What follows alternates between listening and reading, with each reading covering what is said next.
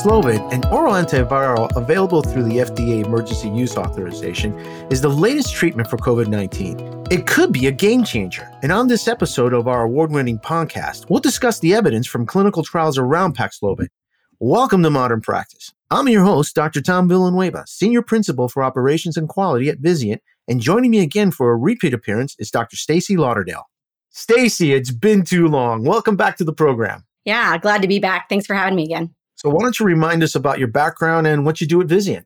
Sure. So, background I'm a pharmacist, specifically a drug information pharmacist. And here at Vizient, I'm the senior director of drug information.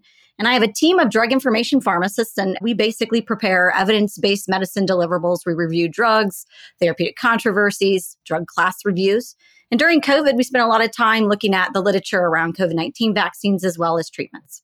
So let's level set here. Tell us briefly about Paxlovid and exactly what it is and the history of its development. Keep in mind, I've actually prescribed quite a few cases myself.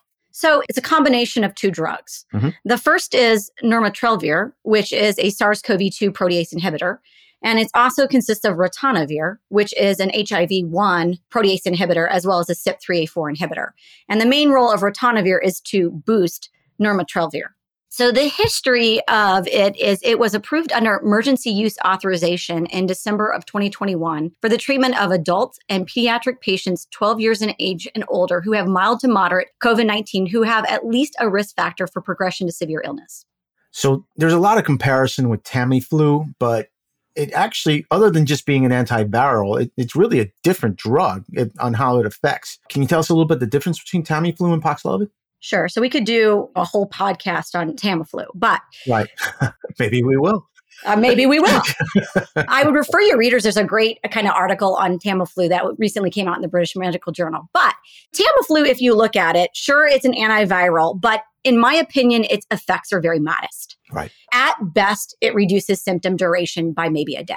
As far as its effect on more clinically impactful outcomes, such as hospitalization, secondary complications of influenza, pneumonia. There's really no evidence that it impacts those outcomes. When you look at Paxlovid, on the other hand, there is data that it impacts those clinically meaningful outcomes such as hospitalization and death.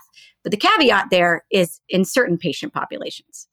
Can you tell us a little about that specific patient population? Sure can. So maybe what we can do here is get into the randomized controlled trials that were conducted for its EUA. So there are two. EPIC HR and EPIC SR. And HR stands for high risk individuals. And the EPIC HR trial was conducted during Delta, and it was conducted in patients who were unvaccinated, immune naive, who had at least one risk factor for progressing to severe illness. And in this patient population, this drug was amazing a 6% absolute risk reduction in hospitalization and death. And that's amazing.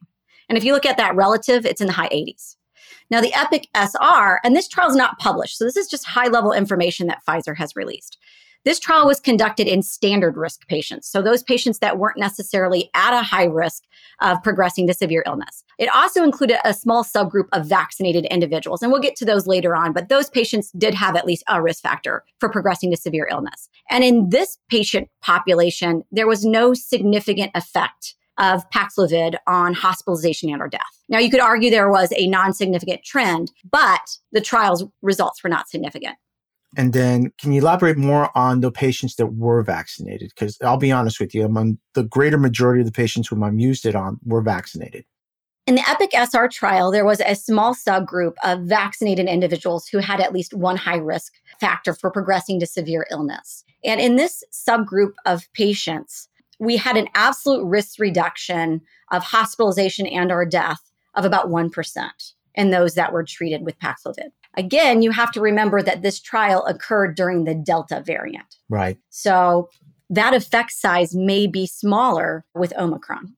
So what we've seen with Omicron specifically is pretty much it's escaping the effects of vaccination at this moment. But have we seen any trials or even some observed studies on how Paxlovid is done with Omicron?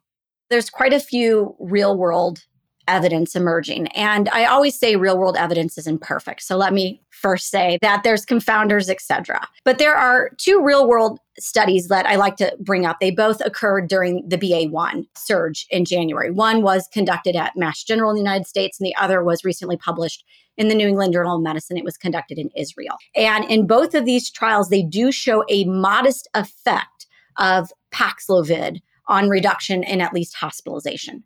They didn't really evaluate death. That wasn't one of the endpoints.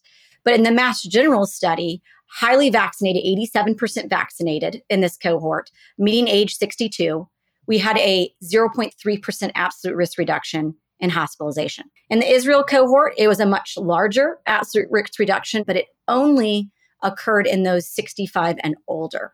We didn't really see a significant effect in those under 65, regardless of immune status. So, Stacy, for our non clinician listeners, can you kind of elaborate more on why real world studies sometimes are considered not as accurate versus RCTs? In a randomized controlled trial, a patient is randomly selected to be in the treatment or non treatment group. And when that occurs, you are level setting baseline confounders or risk factors that may affect a treatment. In a real world study, because a patient isn't randomly selected to be treated, instead, they are treated because the physician decided they were going to be treated, you are concerned that the baseline risk factors may be different between the treated and untreated. And so, what you may be observing instead of the effect of the drug, you may simply be observing the effect of some sort of baseline risk factor. See, that makes sense to me. So, in, in other words, I'm actually putting into the pot physician misalignment with prescribing it appropriately to the right patient, the patient not taking the medication appropriately. I'm pretty much I'm just mixing in all these factors that I have no control over as the researcher versus when a random controlled trial I do. And if a patient say doesn't take the drug, then I exclude that patient from the study. So I know the real effects of the drug itself. Absolutely. Okay.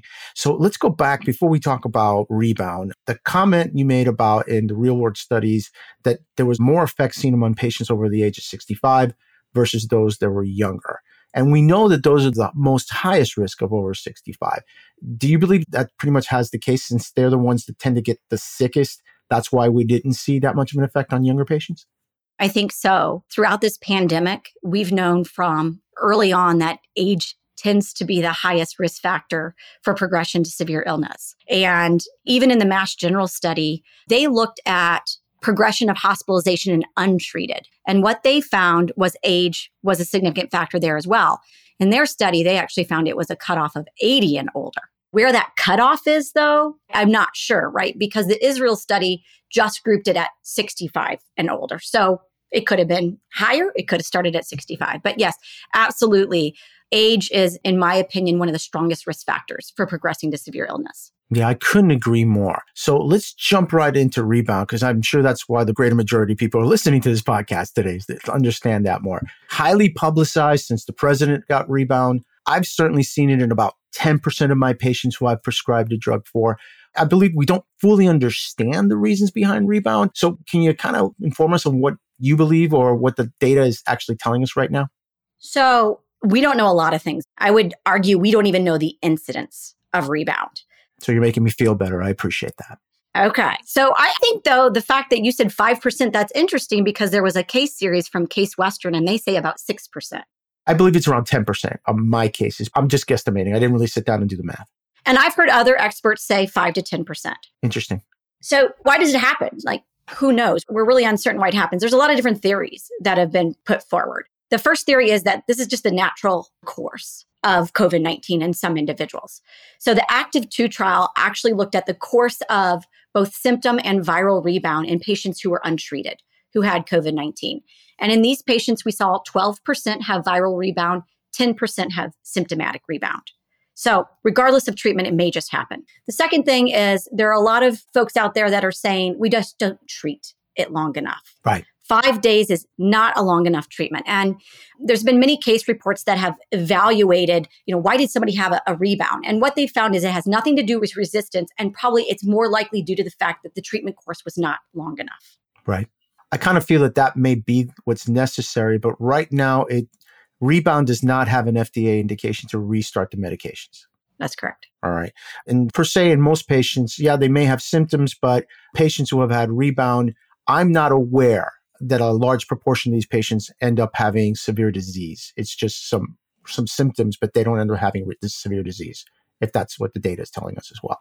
Yeah. So I don't know that there's been a case of severe rebound. I mean, certainly transmission can occur during rebound. I think that's our biggest concern is making sure if you have rebound, quarantine yourself. But even in patients that are untreated, it's very rare, less than 2% for a patient to have a severe rebound. Really good, Stacy. Fantastic work. And thanks for the discussion. We'll continue in our next episode when we'll talk about interactions and best use of Paxlovid. And to our listeners, you can contact Stacy at her email in the resource section of the podcast page. And if you have any additional questions pertaining to modern practice or simply want to send us your comments, please contact me at our email at modernpracticepodcast.com. We've posted a link in our resource section as well. And please join us for other Modern Practice podcasts. Subscribe today, like us, or send us your comments. I'm Dr. Tom Villanueva. Thank you so much for listening.